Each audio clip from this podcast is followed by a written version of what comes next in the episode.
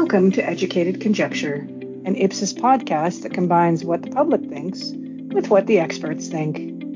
Each week, Ipsos's Mike Colledge and Sean Simpson are joined by an informed guest to discuss a current or emerging issue. In this episode, Nick Chiarelli, engagement manager for Ipsos's Global Trends and Foresight Group in the UK, joins Mike to discuss what's changed and what hasn't in trends and attitudes around the world as measured by Ipsos's annual Global Trends study. And now, on to the podcast.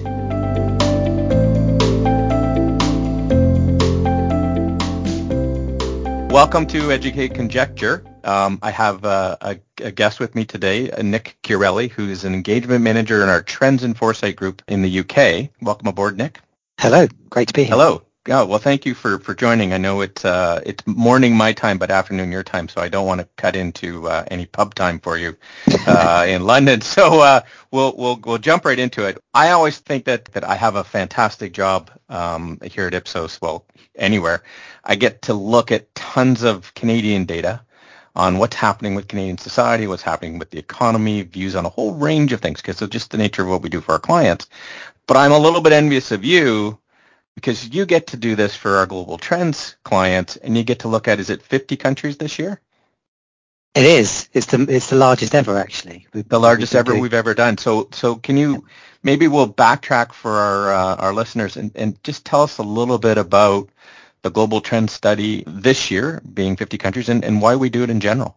You know it started back in 2013 actually way back when. So we're coming up on our 10th anniversary next year and you know the, the the premise of the study in the in the first instance was just to give us scope to be globally nosy, just to ask mm-hmm. ourselves what was happening with the public all around the world, what was shaping their lives, what concerns they had, what hopes and ambitions they had for the future, where they were spending their money, and some of these kinds of issues, and to sort of track that um, over time is one thing, but also just to see, you know, for a snapshot point in time, how they were feeling and what opportunities that gave for our clients, whether those clients were in governments or in corporations or in NGOs, you know, what kind of uh, leverage points they might be picking up on.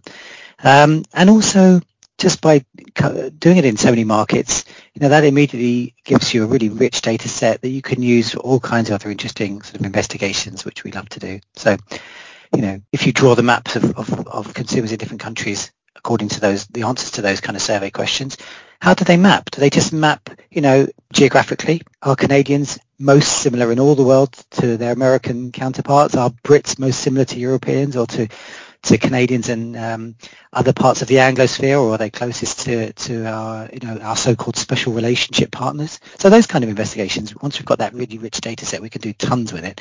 Trends analysis just, is just actually one part of it. Just to keep going and pick up this study this year. So 2013, initially we were doing the study once every three years, um, 2013, 16, 19. And then, of course, COVID hit, and quite naturally, um, our uh, colleagues and our clients were asking how the pandemic was affecting everything. So we really upped the frequency at that point and started doing it every year.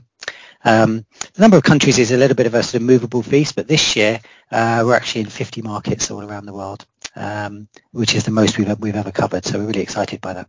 I would ask you to list out all 50 for our audience, but I think it might be easier to list the ones that we're not in this year. Absolutely. Well, we have do have a really good representation across different regions. We're really excited by our African coverage, for example. Uh, we're in Kenya, we're in Nigeria, uh, which we just started last year. Um, this year, we have a really particularly strong representation for the first time in Latin America and the Caribbean. So we have markets like Puerto Rico, Panama covered for the first time. So, you know, it's, it's a really diverse mix right from the sort of really big players in the global marketplace, the, you know, the US, the China, China, India, all the way down to some of the smaller markets that, that many of our clients probably don't see much data for. No, it's true. And, and, and not only does it have breadth, but maybe you can talk a little bit about because um, it's got depth too. It's not a it's not a two minute survey of 50 countries. It it, it weaves in some 26 macro forces, a dozen trends that we look to feed up. And maybe you can talk a little bit, if you're comfortable, about our uh, our theory of change and how the global trends feeds into it. Absolutely, yeah. You're, so we believe, you know, that change doesn't just suddenly magic itself up from, from nowhere.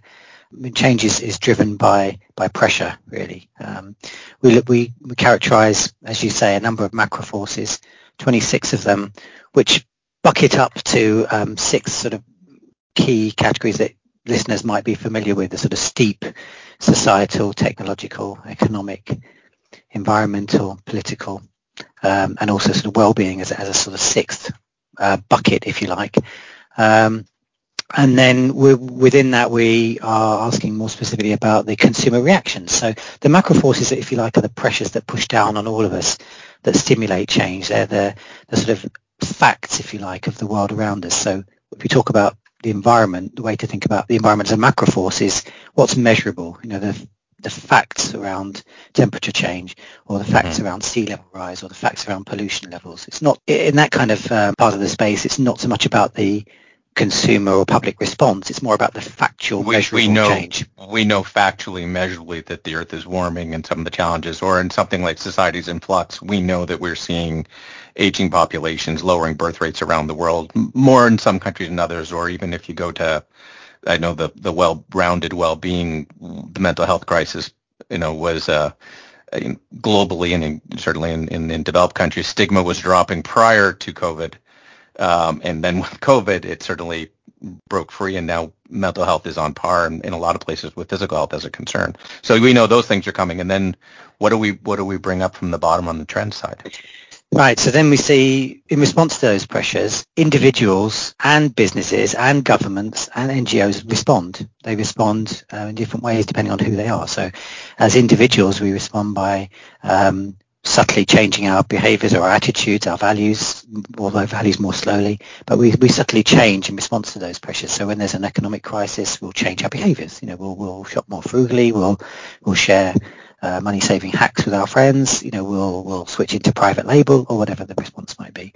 Um, from a business side, um, those, those trends will affect how companies do business. So they'll affect things like uh, supply chain routes, you know, as, as political instabilities closed Chinese ports, for example, people were forced into looking for uh, alternative sourcing arrangements. So they looked at sort of friend-shoring or near-shoring a lot of their solutions rather than just relying on things coming from abroad. So, or they'll, or they'll respond by innovating, you know, new products and services that better fit the changing needs of consumers.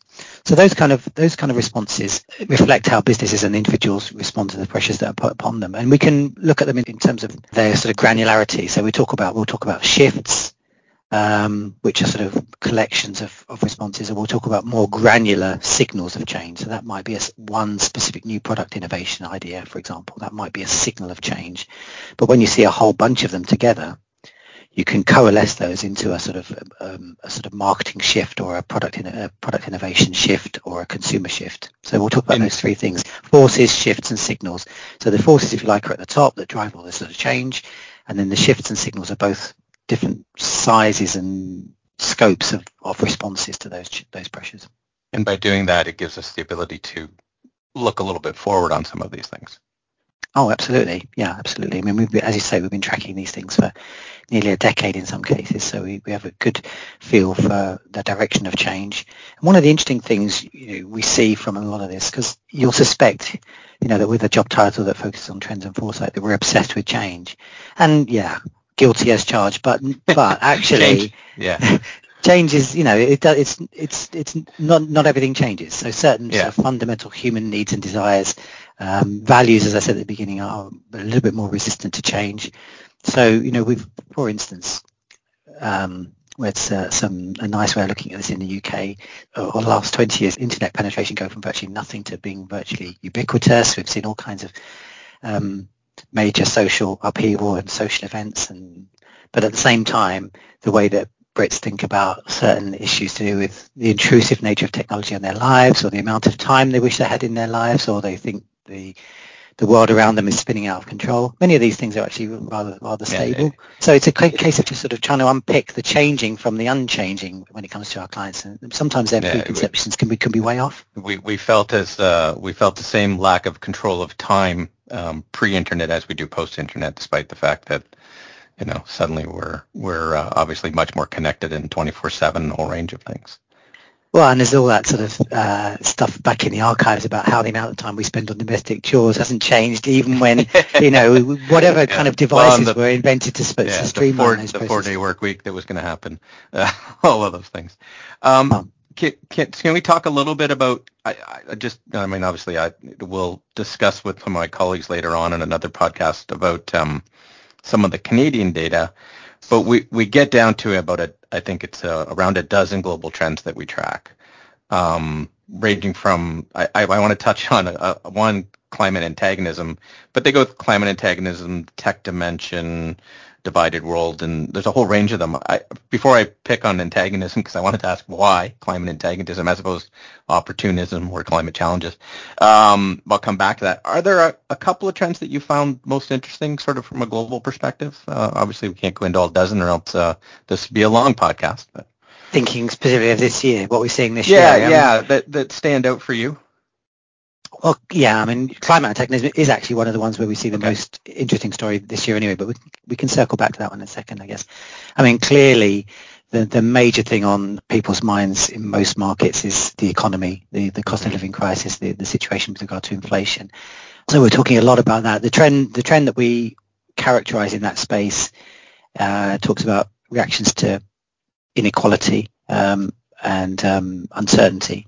And I think um, clearly you need to preface all of this with 50 markets is a lot and there's massive variation you know, top top to yeah, bottom yeah. but and we can obviously dig into that on behalf of clients. But but thinking uh, broadly about this i mean you know we're seeing people felt last year was an okay year. It, it, in other words it was better than the previous two which were which were absolutely terrible. But their expectations coming into this year. When we asked them bear in mind we did this study just at the back end of last year. So coming into this year their expectations are incredibly negative around you know, things like inflation unemployment um, the cost of living generally. And um, but there's one interesting um, sort of segmentation story that comes up if you interrelate people's perceptions of the, the inflation situation in their in their country with um, with how they expect their disposable income to to change, um, because there's a, there's clearly um, a bit of head in the sand going on. There's a lot of angst and negativity about the world and a lot of supposed perceived resilience or optimism about one's own personal situation. And there's there's no way those two things can really square. Yeah. And, unless, yeah. of course, in certain situations, you know, any one individual might be expecting a pay rise or a promotion or whatever, so they might have a reason for thinking they can yeah. buck the trend.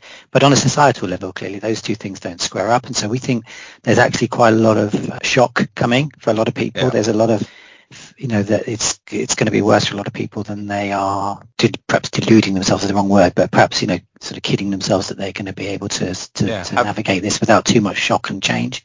Yeah having uh, having worked uh, been here for 25 years and been through a couple cycles and just from a Canadian perspective um, this one does seem to be a little bit delayed in terms of and I wonder from a Canadian perspective it might be because unemployment has held in the past been um, a real signal to people when their neighbors started to lose their jobs that well the economy really is and struggling and it may hit me soon. And this one, because of tight labor markets, because of a number of things, it's a little bit like things are slumping, but people still are working. So I'm I'm feeling okay, but we'll see how that changes. So that's yeah, interesting yeah. that it's, you're seeing it globally.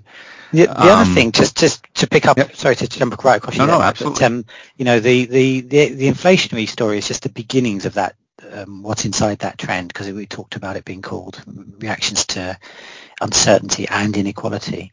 So one of the other big parts of that is the inequality story. So it's about um, both on a um, country by country level. So certain countries are more affected than others. Um, but it, within countries, we're seeing, um, of course, continuing and even rising income-based inequalities, um, you know, more and more concentration of of, uh, of wealth in the in the hands of the few, and, and increasing signs of tension, um, unhappiness, and and even more uh, extreme reactions to that. So we think there's a sort of a bit of a pressure cooker situation kind of kind yeah, of boiling. I, I wasn't going to bring in Canadian data, but I know it's only six in ten Canadians who say they're happy um, which is a majority, but it means that four in ten are currently unhappy. And so I think you're, you know, that's a, that's a large slice of the population to to go into the year dissatisfied and not feeling great about their direction. Yeah, and it, it's it's one thing I think to to feel that that's the case. It's another thing to feel that you're disproportionately affected. You know, mm-hmm. it's, it's if it's if it's you know uh, one size fits all and everyone's equally impacted, then you can kind of suck it up a little bit, but um, or yeah. a bit more happily than if you feel that for some reason or another that you're being hit even harder than than the average. So mm. I think there's a there's a bit of that sort of dis- disquiet and tension that's that's growing in yeah. a number of markets. So we touched on a little bit earlier, and I want to come back to climate antagonism. Um, you know, it's obviously it's a huge top of mind issue top of corporate agenda issue, um, maybe not as high up as the uh, public agenda in Canada as the, the, institutions and the leaders would like. But what are we seeing globally on uh, on climate? Yeah, well, the headline numbers are, are still high in the sense that 80%, I think it is globally, feel that we're heading for an environmental disaster unless we change our habits quickly. That's the way we phrase the mm-hmm. question that we ask of people. And that headline number, 80%, you know, is very high. But actually, um, you dig into it a bit further, and worryingly, it's sort of shading down in a number of markets. Um, sort of ha- suggesting that it's kind of peaking a little bit. Um, maybe people's attention is being taken elsewhere, perhaps by the, the, cost of living crisis, or maybe by the sort of geopolitical tensions and conflicts that we're seeing. Maybe they're just a little bit fatigued by the, the climate-based negativity. You know, it's it's a little bit hard to have to swallow that constant sort of existential threat on the media that we that we see. You know, real as it as it is, um, but it's you know it's draining to, to sort of deal with that. So that maybe is another reason.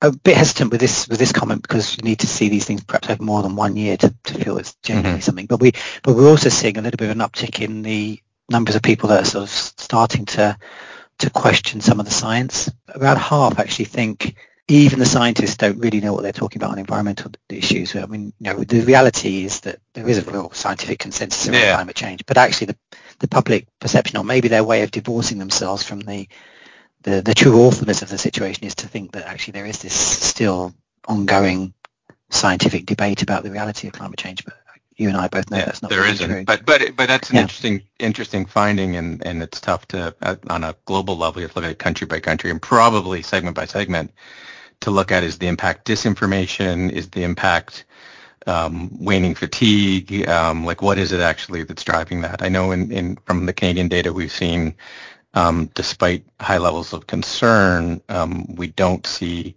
equally high levels of action. And a lot of it's really, and I can only speak from the Canadian data, you know, a lack of climate change literacy at the individual level, right? Everybody knows that there's things they can do, but, um, you know, the, and I think the number one response in Canada is to solve climate change, I recycle, uh, which isn't, yeah. isn't one of the top things. So we have people feel, I think, a little bit helpless in the face of it. So maybe that helplessness is pushing down some of the numbers on, on, definitely. on science. Yeah. Definitely.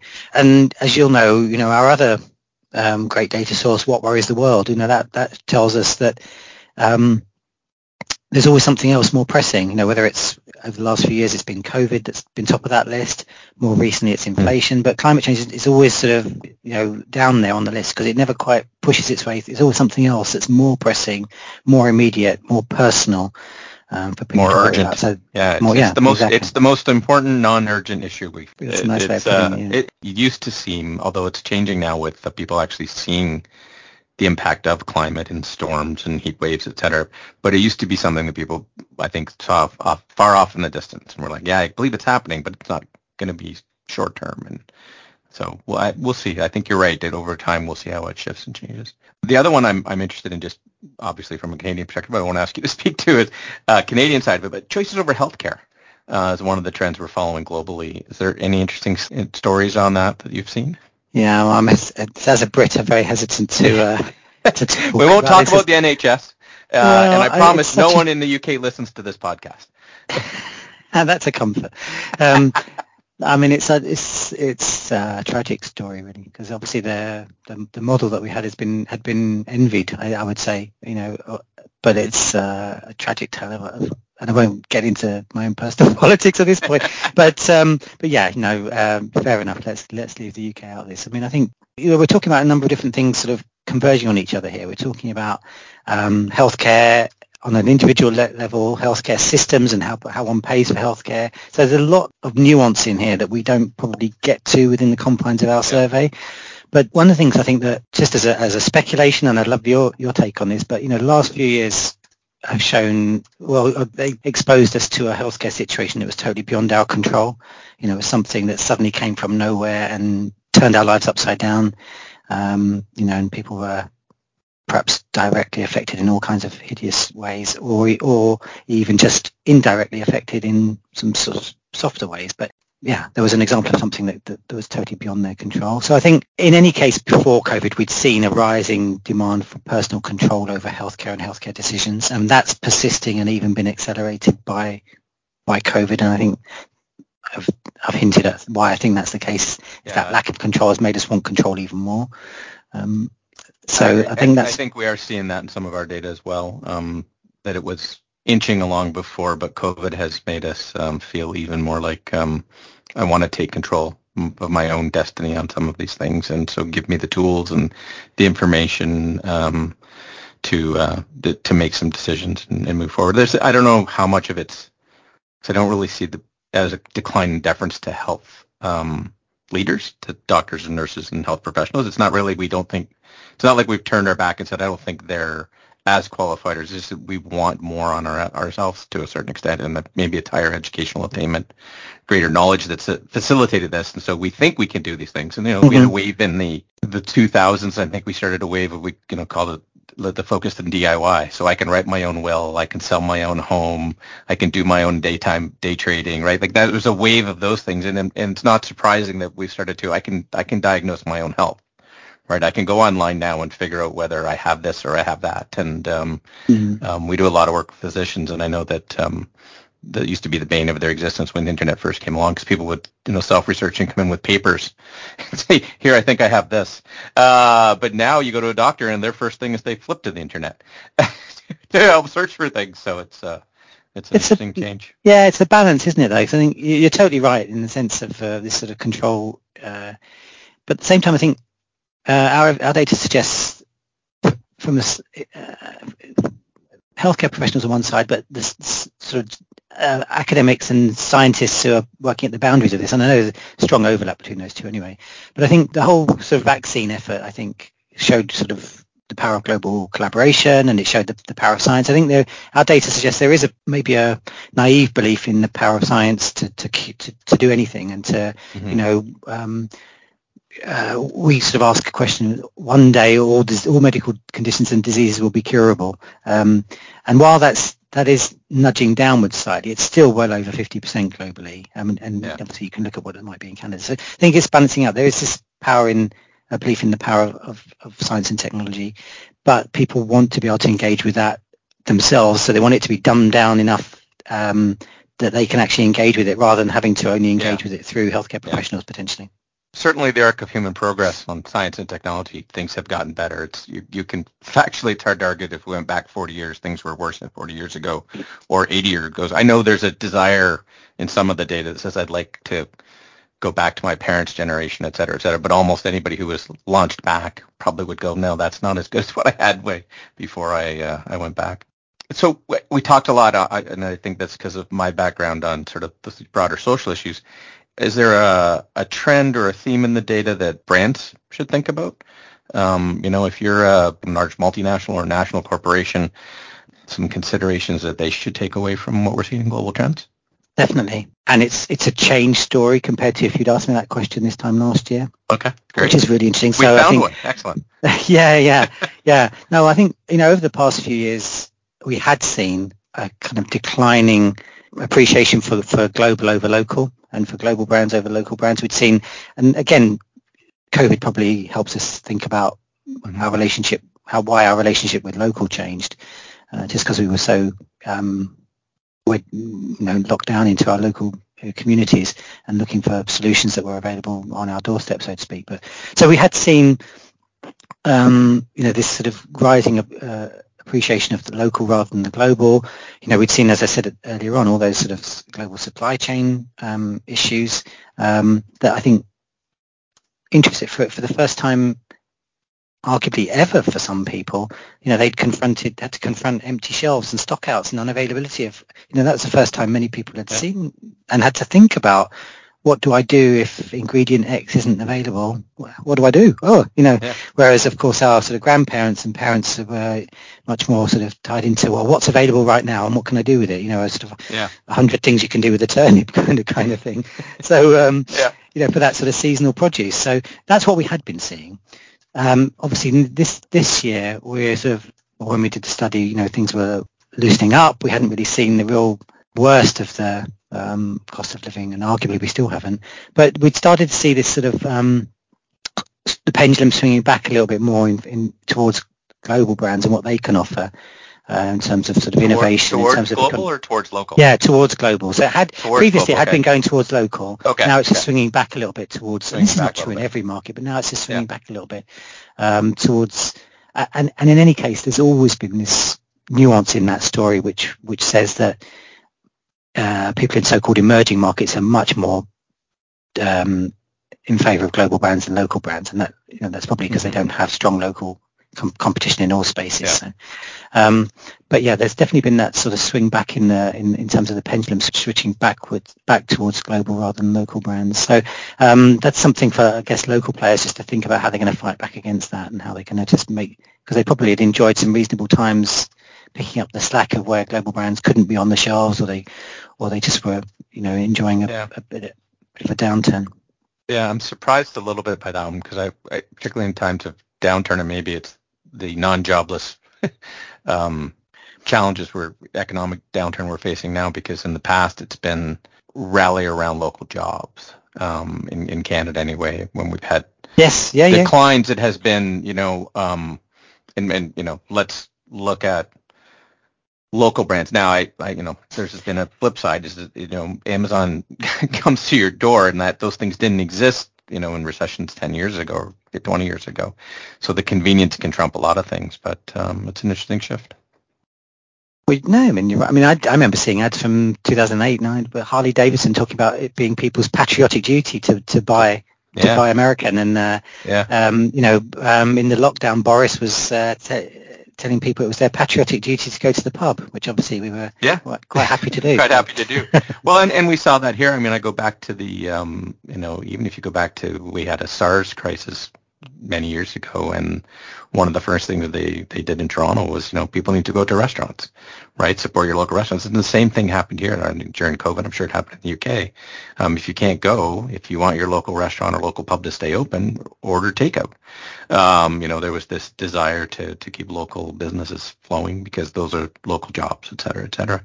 Um, but now I think cuts for some some offers, but not for all apparently. So, well, I've taken a bunch of your time. Is there is there a country that stands out, a region that stands out, or is there another trend that you think I w- you were surprised by the, the data and the shifts? Uh, I mean, This is the, this out. is the wild card round, Nick. Yeah, you yeah, say yeah. whatever you want. This is the toughie, yeah. This is the toughie. This is the uh, the one when you're just out on the, on the way out of the interview at the end, and they Yeah, yeah. it's like and the, if I'd have, the, the if Columbo a- moment. Exactly. If I'd have been a good colleague, I'd have said I'm going to do this at the end of the podcast, but I uh, I'm not. So I think in terms of, I'm going to dodge it slightly to say one one thing's it's not so much countries in standout because when you've got 50 countries, it's you know it's uh, it's it's hard for there to be a single standout. One one of the things I think is, is most interesting for me is to look at places in the data set where there are some places where you see huge differences top to bottom in terms of you know if you put the countries in a line, they're top to the bottom, they're ranged and other places like on the climate crisis, for example, where you see they're there's a bit of up and but they're pretty much all all in line. Um, so that's kind of an interesting thing. I think is just to understand, um, um, you know, where the countries lie on that line. And the other thing that we're just starting to dig into, so I can't give you the definitive answer at this point, is is how how do those markets map? You know, do they just map into those sort of old tried and trusted um, geographical kind of clusters?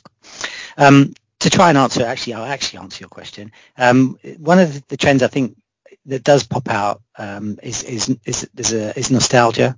Um, so we've not really talked about that, and I think Yeah. um, it makes makes perfect intuitive sense because that's popped up in a, in a number of markets, um, Latin America particularly high, but it's up it's up in a lot of places, and I think again that makes that makes perfect sense when you've got a here and now that's unrelentingly grim you know, you've got two choices really. One is to look forward to when times will get better, but that's not that's kind of hard right now because of the Yeah. uncertainty that's around. Or you've got the choice of looking back to when times were better. So we're seeing a lot of that halo, you know, that rosy retrospection that they call it for the for the, for the past, and I'm sure you'll see it a lot in advertising right now.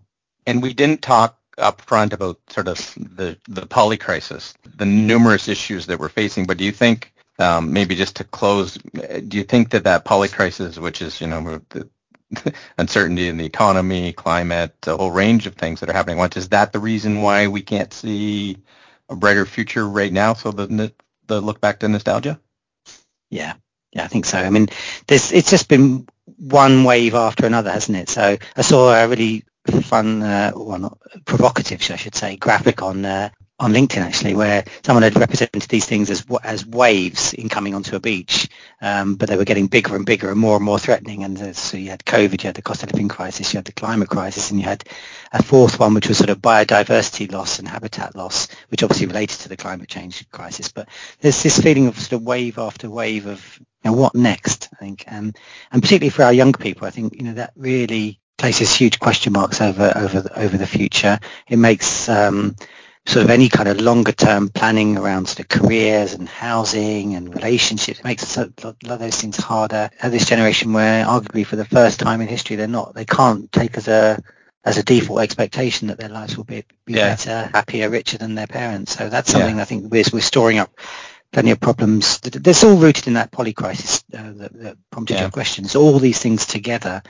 So one of the things I think and we need to dig into this a, a, bit more, and I'm sure you guys will be doing too. Is this is well, is there a because you see it anecdotally? Is there a live for now movement going on? Is there a sort of make let's just enjoy it while we can? Who knows what's coming tomorrow? Certainly, we've seen that in some of our data amongst younger generations on the the spending borrowing type of things, where you know we we have a another study that we have people cast forward, and I think it's six to ten say the government's going to make up a big part of people's income going forward. This is prior to COVID, right? So you have this notion that it's okay because at some point um, I'll just I'll get bailed out on a personal level, um, and it's higher amongst younger people if I remember correctly. Mm-hmm. Um, so there's a little bit of that. I'll just keep spending because it'll all work out. It, it, there's the growth materialized for some generations. I look at the poly crisis, and I've said this to clients before. It's uh, for Canadian point of view, and maybe it's because of where we live, a little bit like we were on a uh, on a ship, uh, and off in the distance, pre-COVID, we could see all these icebergs on the horizon, and we were like, so climate change, crisis in healthcare, some challenges from diversity, a whole range of things, and and um, the COVID happened, the ship started on fire, and we became very focused on the ship, and we became very focused on putting the fire out. Now the fire is still smoldering; it's not out completely, but we popped our heads up and looked around and realized now we're in the middle of the iceberg patch. Um, they're much closer than they were, and we haven't made progress on any of these things over the last couple of years. Where if COVID hadn't happened, one hopes, we would be further down the path on climate change, further down the path on healthcare reform, further down the path on economic inequality and some of those things. So we've, you know, we've really and I don't know that anybody's to blame, just lack of institutional capacity or human capacity to manage forward in the crisis we were facing at the time. Literally, the boat was on fire. So if we didn't put that out, it didn't really matter because the mm-hmm. were never going to make it, right? Yeah, yeah. So anyway, I don't know. No, no, I like that. I mean, well, I don't like it. It's, it's horrible, but I like it. I, maybe I'll steal that from you. It's horrible thinking, but anyway. Uh, thank you very much, uh, Nick. Um, and um, I would love to get you back sometime, maybe when we get to, to 70 countries for the 10th anniversary or something like that. Um, uh, I know it's been a, a, huge task in some 40 minutes to uh, talk about um, 50 countries, the whole world, but I think you've done a fantastic job of giving us uh, a little taste of what's to come. And um, for those listening, um, by the time you hear this, um, our global trends work will be released. You'll be able to search it on our website and find both a Canadian perspective plus some of Nick's work uh, from a global perspective. So thank you very much for uh, joining me today. You're very welcome. Thank you for listening to this episode of Educated Conjecture. Follow us wherever you get your podcasts for another episode of Public Opinion and Informed Insights. If you have a comment, a suggestion, or a topic you'd like to see covered on an upcoming episode, please send us an email at publicaffairs at ipsos.com. That's P-U-B-L-I-C-A-F-F-A-I-R-S at ipsos.com.